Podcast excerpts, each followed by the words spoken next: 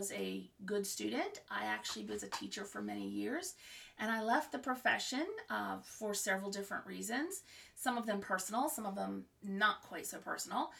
Um, I then, my husband and I lived in Virginia for many years, and then we moved to Florida for two years, and then we moved back to my home state of Maryland. Uh, so I have a, a, little girl whom I is my life, and I actually now live in my uh, family farm, uh, and which I still uh, work as uh, I've started getting it back as a working farm. So, what's this mayor of Shad Point? Well, Shad Point is a little hamlet in the state where I live in Maryland, and uh, it's not even really on a map. It doesn't really have a mayor. But uh, a friend of my late father's uh, brought up one time that everybody jokingly referred to my father as the mayor of Shad Point because he lived here his entire life, except for the period when he went to the University of Maryland. And everybody jokingly, because he was a fixture here, called him the mayor of Shad Point. And he passed away last September and uh, very unexpectedly. And so, since I'm now living in my family home in Shad Point, I decided I would take up his moniker and be the mayor of Shad Point. Uh, I run several of my family's homes um, as rental properties, and I try to be a good and ethical landlady and property owner. I keep my properties up, I don't try to have slums or anything like that. Um, I like to listen to my scanner, which is very much like my grandmother before me.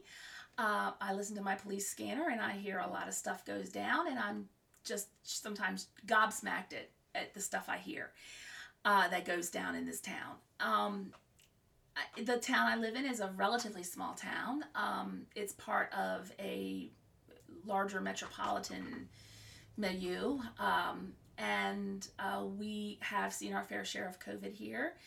Uh, but we also have quite a bit of nonsense. And, and even though I'm from a relatively small town, I'm not from a big city, um, I do have big city contacts. Um, my husband works in Northern Virginia, which is the site of a, a lot of mess. And I lived in a relatively uh, large town in Florida, and the town I lived in in Virginia uh, was Lynchburg, and uh, Lynchburg, Virginia, known as Liberty University, Jerry Falwell, all that business, which was not that far from Roanoke. Um, I think I lived halfway between Charlottesville and Roanoke, and I lived about an hour north of the North Carolina border. So I just wanted to share my takes on culture and politics. And I really would love it if you emailed me, if, especially if you have a topic. If you disagree with me, I, I am all about respectful debate. Uh, I we can disagree, we can agree to disagree, but we can be respectful about it. So if you hear something on my podcast that you don't necessarily agree with, email me. I want to hear from you. I want to hear why you think I might be misguided. And I'm willing to talk and to listen to that. If you think there's a topic I need to cover, and I'm pretty good at this research thing, if there's a topic you think I ought to cover, then I'm more than happy to uh, talk about that. So uh, I, I, just want to, this is going to be a lot more conversational than my other podcast uh, because you're going to hear about my particular beliefs and, and upbringing and, and that sort of thing. And, and I, I like to think of myself as a, a rational person and, and common sense. And this is why I called it a common sense take on, on politics and culture. And the, uh, the reason I decided to start this particular podcast was, like I said, I see so much nonsense that goes on. And I just said, look, I want somebody to hear from somebody who's rational, who's normal, who has just a reasonable take on what goes on in the world. And I'm not saying I'm always going to be right, but it's just my ideas and my opinions. And so I just wanted to share them with you. And if if if um, my opinion helps you come to a, research a topic or come to a conclusion on a topic, then hey, I think I will have done my job because part of this is about education in a sense. So um, today, I think I'll just very, very briefly, um, we might take different topics on different days and or we might extend conversations about topics over a couple of days. So today I wanted to sort of talk about a little bit about the culture, the cancel culture and which I see so much of. Um, and I've actually experienced a little bit of it myself. Um, not that I'm anyone of note, I really am not. I'm just a normal woman. But uh, I have literally seen, um, I, I, actually unfriended a, a person because one of their friends disagreed with my take on um, transgender athletes in competing in, in sports, and specifically um, trans women competing in female sports.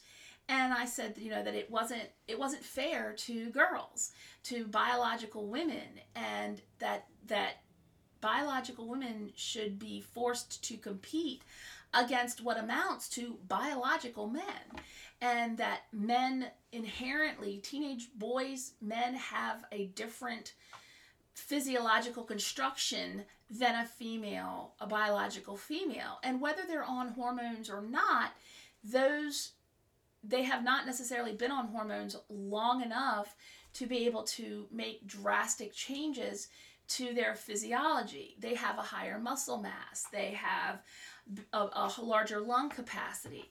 Um, men are just constructed differently. And when I brought this point forward, I said, you know, I don't have a problem with transgenders competing in uh, sports that but I don't believe that especially in high school sports where the stakes are pretty high, I don't believe that transgenders should be competing, transgender females should be competing with biological females. And this was all born out of the case out of Connecticut where uh, three girls were, you know, forced to compete against a, a biological boy who identified as a female. And this this friend of a friend said, um, "Wow, would you look at how this look, look at this trash take of this person. This is just wrong. This, and, and you know, yes, it was my opinion. Was I wrong? Maybe. I don't know. I, I don't think I was wrong because in high school sports, there's a lot at stake. Scholarships um, are a, huge thing, and some one thing that allows maybe someone who couldn't afford to go to college the ability to go to college. And yes, I understand that a very small percentage of college athletes go on to something bigger, whether it be football, baseball, um, the Olympics, whatever. It, it, but it doesn't matter. These scholarships are what allow people that may not otherwise have the means to attend college. And for g- these girls to be shunned out of their sports because of a biological man basically tearing up the field is is absolutely to me unconscionable. And not just as a, a teacher because i still consider myself a teacher even though i retired but as a mom as a woman it, it infuriates me. Um, no more than i would want my daughter to be playing football um, you know uh, because she could be seriously hurt. Now granted my daughter's five but let's assume she's older. I also have i consider he's a foster son, but I consider him my son, who plays football. And I would absolutely tell him if he wanted to race in girls' track, tell him absolutely not. No, no, no. You can't pretend you're a girl and go running in, in girls' track and, and clear the field because that's not fair. That's not right. And so while my take may not be politically correct, and I'm not I'm not going to sit here and tell you I'm always going to be politically correct because I'm not but it is my my take on the cancel culture that when we start canceling people for the things that they say or the way that they behave and yes there is some behavior that is unconscionable that we should never ever appreciate but when we start canceling people because they say something that we don't like, that is the slippery slope to totalitarianism. It is the slippery slope to censorship. It is the slippery slope to everything that is anti this country, uh, anti American. It is anti First Amendment. And you we cannot we should not be able to go around telling somebody that they don't get to have a voice because what they say doesn't comport with popular thinking. And uh, I'm going to tie this a little bit back to um, being a Christian. Is it's not always popular. The right thing is not always popular, and the popular thing isn't always right. And I think that we miss that that quite frequently in that we we choose to say i'm not going to listen to you because what you're saying is not right conservatives fall into this trap liberals definitely fall into this trap all the time and i think it's starting to come back and and uh, reverse itself to a degree and um, again, another thing that let, let me want to talk about this particular feature or this particular topic, cancel culture, is I saw an article today about Gina Carano. And for those of you who don't know who Gina Carano is, she was a former MMA fighter, mixed martial arts fighter, who became an actress of some note. And she actually got a bigger name when she um, appeared on The Mandalorian as Cara Dune. And I love Cara Dune. I think she is totally. Um, a, a bad butt and I'm gonna try to keep my, my cursing down. She's totally a bad butt and I think she's a strong, powerful role model for women. Um, and she just proves that, you know, you can be tough, you can be feminine, and you know, women can fight back. And Disney unceremoniously canceled her for a couple of different things, some of her tweets. Um, and they may have been a little bit hyperbolic, but they were, you know, she wasn't very far off her mark, in my opinion. And she also refused to put her preferred pronouns in her Twitter bio, and by that, uh, she she made her preferred pronouns beep, boop, and bop. And I just had to love that because it's just kind of poking at the bear, so to speak, of of uh, this this woke culture that we've engaged in. So anyway, Disney unceremoniously canceled her. They they kicked her out of the Mandalorian, and she did have support from her uh, from her co-star Pedro Pascal, who um, you know uh, uh, stepped up and said she's a good person. You know she doesn't deserve this, but Disney fired her, and now it's starting to bite Disney. Disney Plus has seen its um, subscription uh, its subscribership drop. Um, they have seen uh, shares begin to tank. People are trash talking Disney Plus. Um, and this controversy was um, all coming around as they were trying to promote WandaVision. And I, I think that now that Disney has started reversing itself, I think there's a chance that maybe, possibly, um, Gina may come back. I don't know. I don't have those kinds of inside, you know, takes on that kind of thing. But I think that dismissing her simply because her view of how conservatives get treated in the mainstream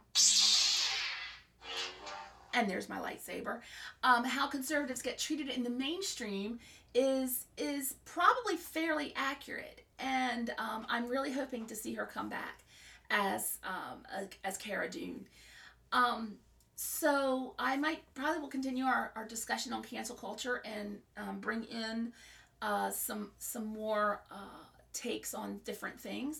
So I, I don't even really know what I'll be talking about each time.